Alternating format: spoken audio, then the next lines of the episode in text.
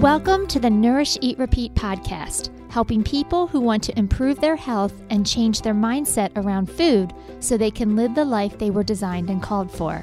I am your host, Adrienne Delgado, and in this podcast, I'll give you step by step action plans to reach your health goals, as well as my favorite recipes I know you and your family will enjoy. Let's get started.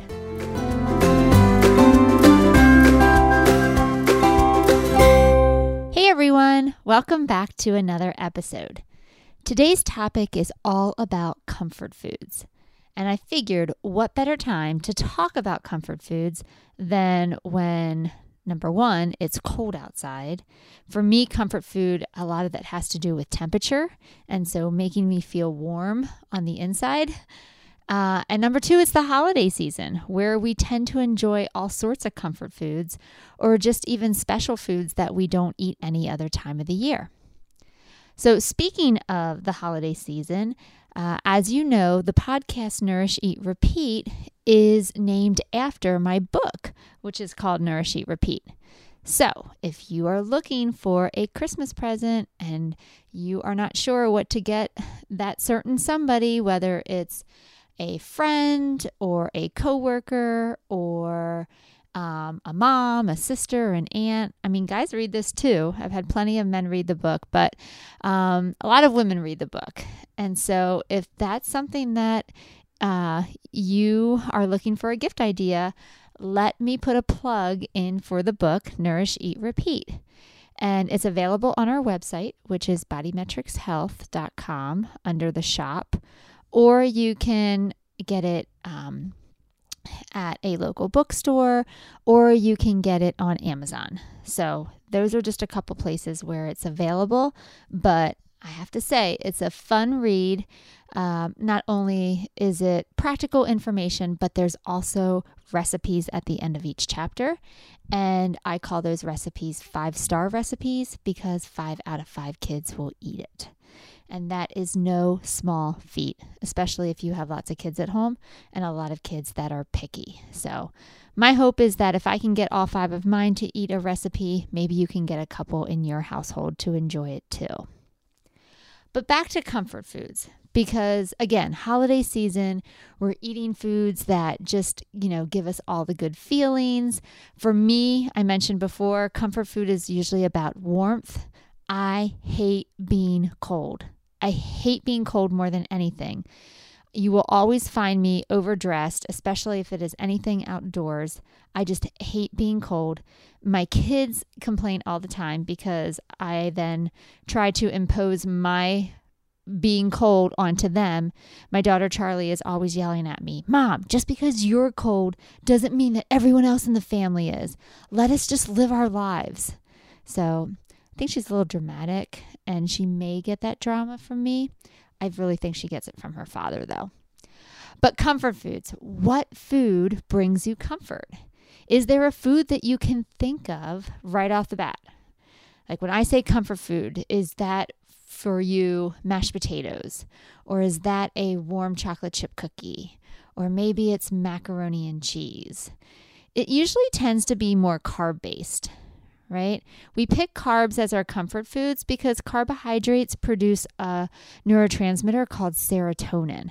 In fact, I actually talk about this in the book uh, when we talk about um, those feel good, those feel good hormones. Serotonin is um, one of those hormones that just help us feel good. And an imbalance of serotonin can often lead to a disruption in mood or increased chances of depression, anxiety. So, I'm a big proponent of knowing the why behind things because if you can understand the why, you're more likely to stick with it. So I just want to read to you an excerpt from the book. And it says From a nutrition standpoint, eating carbohydrates produces an insulin response and thereby binds to amino acids without tryptophan. When it's allowed to bind to these amino acids, it helps free up the tryptophan to cross the blood brain barrier, helping to create more serotonin.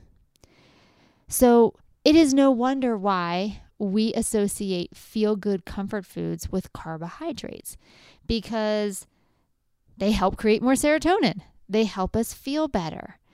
So it might be a little bit more complicated than that, but that's the overall gist. And um, again, when you understand the why, you are more likely to make great choices.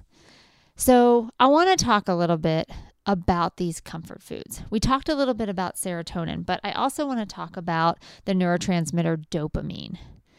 Comfort foods trigger a dopamine response. And dopamine is much like serotonin, it's all about a feel good sensation. And so, dopamine has a connection between motivation, reward, and pleasure. When your brain creates dopamine, it remembers a connection between food and a reward, which is that positive feeling. What's really interesting is some researchers think that just anticipating eating certain foods can generate a dopamine response, meaning you don't even have to actually eat the food, just thinking about it can start producing dopamine, which is kind of cool. I think that's why we enjoy the anticipation of a good meal or the anticipation of going out to eat or going to a relative's house to eat certain foods. It's not only eating the foods themselves, but it's the anticipation of going to eat those foods that also triggers those feel good hormones, those feel good neurotransmitters in our brain, and makes us want to seek out the experience. So, let's talk a little bit more about why we seek out comfort foods. So, not only is it to get that dopamine hit, um, but I really believe that comfort foods they give us um, some type of social connection. I mean, when you think about what that comfort food is to you, there's usually some connection to eating it with a person that you care about or somebody that, you know, loves you, cares about you, brings you joy, you have positive memories with them, you know, and when you can think about that social aspect, it gives you a sense of belonging. And honestly, after the past two years, because I feel like we're going on two years now with this COVID and all of the isolation that we've been going through, not being able to see people, not being able to hang out with them the way we used to. You know, if you do hang out with them, you have to wear a mask. There's just so many barriers to connection right now. And so, comfort foods give us that connection that we're so longing for. You know, I'm actually doing a an event next week. So by the time this airs, the event will have been long gone. But um, I actually am doing a talk on eating disorders and how eating disorders, um, even just calls to the National Registry, have increased 70% over the COVID pandemic. And the reason being, a lot of it is eating disorders thrive in isolation. And I think because we've been so alone, we haven't been able to have those connection points. You know, something like an eating disorder was able to to thrive and get to a point where you know obviously they're unhealthy um, but where people needed to seek out treatment. So you know a sense of belonging is everything. Knowing that you have people on your side and people rooting for you that you can connect with at any point in time is everything a lot of times, comfort foods are also associated with positive memories or nostalgia. You know, thinking about growing up and helping your grandmother bake cookies, or, you know, getting together with a family on a Sunday evening and, you know, eating a specific food. So, comfort foods give us these positive feelings, um, again, often associated with social connection. Um, the other thing that comfort foods can offer us is a sense of certainty and routine, right? You know, if grandma made chocolate chip cookies every time you saw her, you knew that when you went to visit her, there would be chocolate chip cookies, right? When you had a hard day, you knew that those cookies were going to be there and offer love, comfort, and a feeling of certainty. And you know, think about it right now. There's a lot of division, there's a lot of uncertainty. When is COVID going to end? When are, you know, the arguments going to end? It feels like every day there is a new layer of anxiety. And so, comfort foods, they symbolize certainty when everything else feels uncertain. It's no wonder why people reached for comfort foods over the pandemic. You know, we had no clue when it was going to end. We still have no clue when it's going to end. You know, honestly, I feel like people's anxiety levels are higher now than in the peak of the pandemic because it things just drag on and on and on. And as it drags on, people are filled with so much anger and hatred for anybody that doesn't believe the same thing they believe. I'm not going to go into politics. I refuse to go into that. But it is it's a mess. And you know it's a mess. You know you're not allowed to have an opinion that's different than somebody else's without feeling the wrath and so a lot of people are dealing with some really big feelings right now, and they're not able to communicate them in a safe way. And so what they're doing in order to make themselves feel better is they're reaching for comfort foods. And so I just want to talk about it. I'm not here to condemn or to shame or to convince you why you shouldn't do that. I'm just here to talk about it because it's a thing. It's a thing. And so you are not alone and you're not going through this by yourself. We're all going through this. So let's just talk about it and see if there's ways that we can maybe just do things a little better. I mean, really that's that's the whole point of this. That's the whole point of this podcast. It's never to to guilt you into doing something. It's just to give you information that maybe will work for you and maybe you can try and and if it makes things a little better, then that's great. All right. So I want to go back to what are your comfort foods? You know, as you're listening to this, I want you to either think about them or write them out if you're near a piece of paper. But I want you to list your comfort foods. And then after you have listened or listed them, I want you to think about why do you like them? Right? Is it a memory of eating them eating that food with someone you cared about? Is it the taste? Is it the texture in your mouth? Is it the temperature? You know, is there some type of feeling or emotion that you get that you connect with that food? I want you to really dial in and think about why do you think that's a comfort food to you? All right. And so I just want to bring awareness. Again, I'm not here to tell you your comfort foods are wrong or you should change them or you need to get rid of them. I just want you to think about what does that food offer to you that you need in this moment right now. All right.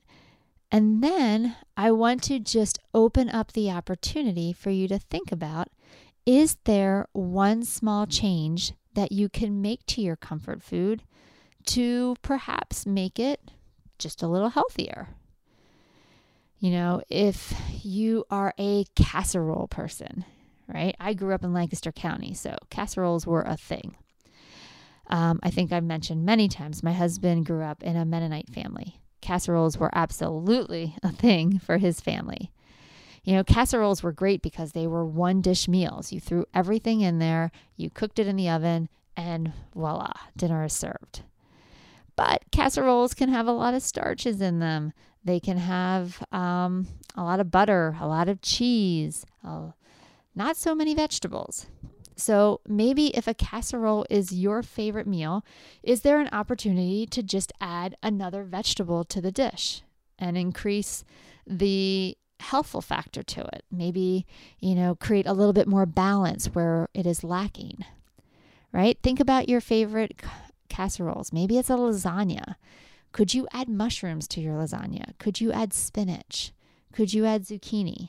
I'm not saying you have to completely change the whole entire recipe. I'm just thinking, is there one way we can increase the healthfulness? You know, maybe it's turning one of the carbohydrates from a more of a processed grain into a whole grain. You know, can you use whole wheat noodles or chickpea noodles? Can you use brown rice instead of white rice? Can you keep the skin on the potatoes instead of taking them off? All of these little tips and tricks, they add up. And I really truly believe there is an intersect between really enjoying your meal or your food or your comfort food and also really feeling good about yourself and your goals and, you know, ditching this whole all or nothing mentality. We talk about it all the time, but you know what? We need to talk about it more. So I want you to think about is there a way that you can eat something and just increase the healthfulness just a touch, just a dial? You know, just dial it up just a tad. You know, maybe you can't adjust the recipe without compromising the flavor and the nostalgia and all of the, the warm, fuzzy emotions that you get with it. But maybe you can pair that food with something that's a little healthier. You know, maybe you can add a salad and that way it creates a little bit more balance between vegetable and protein starch ratio. Um, maybe you can add more protein to it so it's not so carb heavy. Um, again, not that carbs are bad. Remember, you're going to seek out carbs when you're seeking a comfort food to boost the serotonin. But we know that when you balance carbs and proteins, you feel better, you have more energy, and you have more longevity in terms of satiety. So, balancing carbs and protein is a really good thing. And if your comfort food is particularly carb heavy, how can you add just a little bit of protein to balance it out? We've talked about this so many times. Our goal is always balance. It's never a 100% only eat this one way because everything else is terrible, right? We don't do that because there is no such thing as a bad food. There's just food. Where we get in trouble is the emotion we put behind it or the meaning that we assign to food, right? Food is inanimate. You put a piece of cake on a table, it doesn't call out to you, it doesn't speak your name, it sits there. It really doesn't do a thing. We assign all this meaning to food and we try to make it be what we're lacking you know, whether that's comfort, whether that's love, whether that's companionship, whether that's certainty. And we really need to stop assigning all of these values to something that is just food, right? Food is a definite part of our lives, absolutely, but it's not the only thing. All right. And so, what I want you to think about is what is one small change you can make to your comfort food to just increase the health value just a touch. Okay. Especially as we're coming into this holiday season, especially as we come into these cold months. If you tend to choose comfort foods more frequently this time of year, let's just think of one way that we can make it just a tad better. And then I also want you to think how else can you practice stress management? right? Because really, that's what we're looking for. We're looking for certainty because we feel uncertain. We're looking for something to help calm our nerves and really work against all of our stress and anxiety. So, I want you to think about what are some really positive ways you can practice self management in your own life. Does that look like yoga? Does that look like meditation? Maybe it's going for a walk outside. Maybe it's playing with a pet or listening to music or calling a friend. When it comes to thinking about stress management, we have to choose solutions that make us feel better after we do it, not worse. See, a lot of our coping strategies actually make us feel worse afterwards. Eating, drinking, smoking, retail therapy, shopping, right? It feels good in the moment, but that moment is fleeting. We want to choose stress management um, solutions that make us feel better long term, not just a quick hit and then fall into a guilt shame cycle. So it's really important that we pick things that are positive for ourselves because, again, this anxiety isn't going anywhere our threshold for anxiety is reaching new levels that we never thought were possible. So we have to be even more proactive in creating space in our calendar to de escalate and to practice stress management techniques so that it doesn't get out of control where all we're doing is reaching for comfort through food. All right. A strategy that I know can be helpful um, that I've worked on with even some clients is you know, I want to go back to that whole comfort foods symbolize certainty when everything else feels uncertain. So, a lot of times when things feel uncertain, our brain catastrophizes things. Like we go to worst case scenario. And so, a lot of times, what we need to do is go back to knowing what is true. We need to go back to stating facts. So, I want to give you something really practical today right? When things feel out of control, when things feel chaotic and, you know, your everything about you is just like I just need to eat chocolate or I just need to go get some ice cream and then things will feel better. I want you to think what is true. Right? The brain will go all over the place. It feels chaotic. It feels threatening. I know when I was dealing with some anxiety earlier in the year, I, I was trying to explain to my friend, I'm like, it feels like my throat is closing in, like somebody has their hands around my neck and I can't breathe and they just keep squeezing tighter and tighter. And I had to keep going back to what is true. What do I know to be true? Because my brain wanted to go everywhere but. It wanted to come up with all sorts of situations that didn't even happen, but my brain thought they were going to. And so, what do you know to be true? Right? I was working on this with a client. You know, I am safe. I have a roof over my head. I have a job. I have health insurance. You, you just start naming facts, right? I don't know what that facts what that means to you and what those facts need to be, but depending on what your anxiety is or what your brain is you know, creating chaos with, I want you to think about true statements that you can always return to that can provide comfort. All right. Like in this case of my client, she was very fearful that, you know, of financial instability. And anytime that she got stressed out, she would reach for food. So that's why we always would go back to her facts. I have a job. I have a roof over my head. I can pay my bills um, you know, we just named three or four things that she knew to be true that she could repeat to herself to calm herself down so that she didn't reach for food instead. All right. So, again, comfort foods are not a bad thing. They're not, unless you're using them as a coping strategy all the time. And then we might want to figure out what are some other healthier ways we can incorporate other coping strategies into our life. All right, guys, that's what I got for you today. Your recipe is actually one that I've made for a couple years now, and I love it. So, I was trying to find a recipe that actually brought comfort to me. So, again, a warm meal, especially over the winter holidays um, and the winter months. So, I chose a creamy polenta with roasted root vegetables and kale pesto. All right, guys. So this is going to be a little bit of a recipe. So I'll try to say it slowly. So if you're writing things down, um, you can enjoy this. It's actually on our website. So literally, if you just type in body metrics and creamy polenta with roasted root vegetables, it's on our blog and you can find it there um, if you want to print it out. Um, but I'll go through the ingredients right now. You need two and a half pounds of peeled root vegetables like beets, carrots, turnips, and radishes. And you want to go ahead and cut them into a quarter inch cube.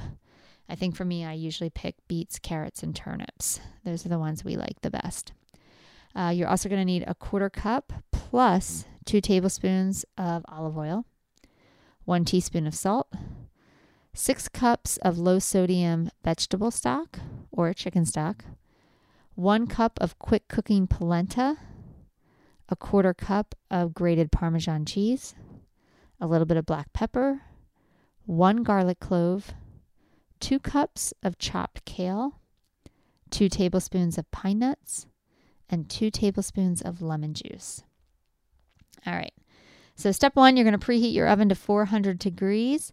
And then on a large baking sheet, you're going to toss all your vegetables with the two tablespoons of olive oil and a quarter teaspoon of salt. And you're going to roast until they're tender about 30 to 35 minutes. Now, the key when you're roasting vegetables is to cut them into nice uniform size. You don't want to have one thing be too large and another vegetable be, vegetable be small because then they won't cook evenly. So it doesn't matter what vegetables you're using, you just want to cut them to a, a, uniform size and shape so that they all cook together. So, in this case, if you're cutting them into cubes, it should take you about 30 35 minutes because root vegetables do take a little bit longer.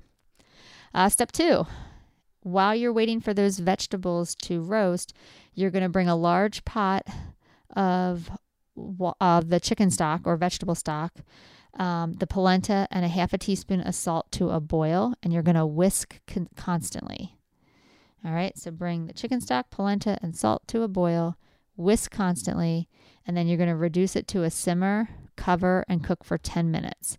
And you're going to want to whisk that often just so that the polenta doesn't get clumpy. And then after the 10 minutes is up, you can go ahead and whisk in the cheese and season with pepper to taste. That's how easy polenta is. And it's kind of like, I don't know if you've never had polenta before. It's, um, well, it's like grits, really. Um, but it's just smooth and velvety and warm. Oh, it might be your new favorite winter vegetable or winter starch, I should say. And then finally, step three, we're going to um, place garlic in a food processor and go ahead and pulse that until it's minced. You're also going to add kale, pine nuts, lemon juice, and the remaining quarter teaspoon of salt, and go ahead and pulse all that together until it's finely chopped. And then while the machine is running, you're going to drizzle in the remaining quarter cup of olive oil and process until it's pureed. So you're literally making a pesto in about two minutes time. It is so quick. It is so easy. You'll realize why do I ever buy jarred pesto again if that's all the work that is involved in making it from scratch. And then you're going to spoon the polenta into a serving bowl. You're going to top with a swirl of pesto and add your roasted vegetables. And that is it. You have got this amazing recipe. If you want to add protein to it, go ahead and, you know, you could roast some chicken with it or even salmon would be nice.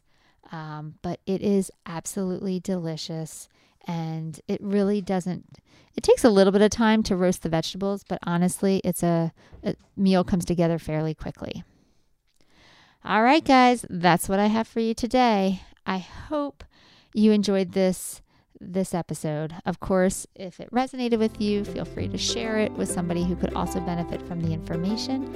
And I will see you next week. Take care. Thanks for listening to the Nourish Eat Repeat podcast. If you found this episode helpful, please rate, review, and share with others so we can reach and help more people. For more information about nutrition, how to work with a dietitian, or about any of our programs, visit our website at bodymetricshealth.com. You can also find us on socials. We're on Instagram and Facebook at Bodymetrics Health.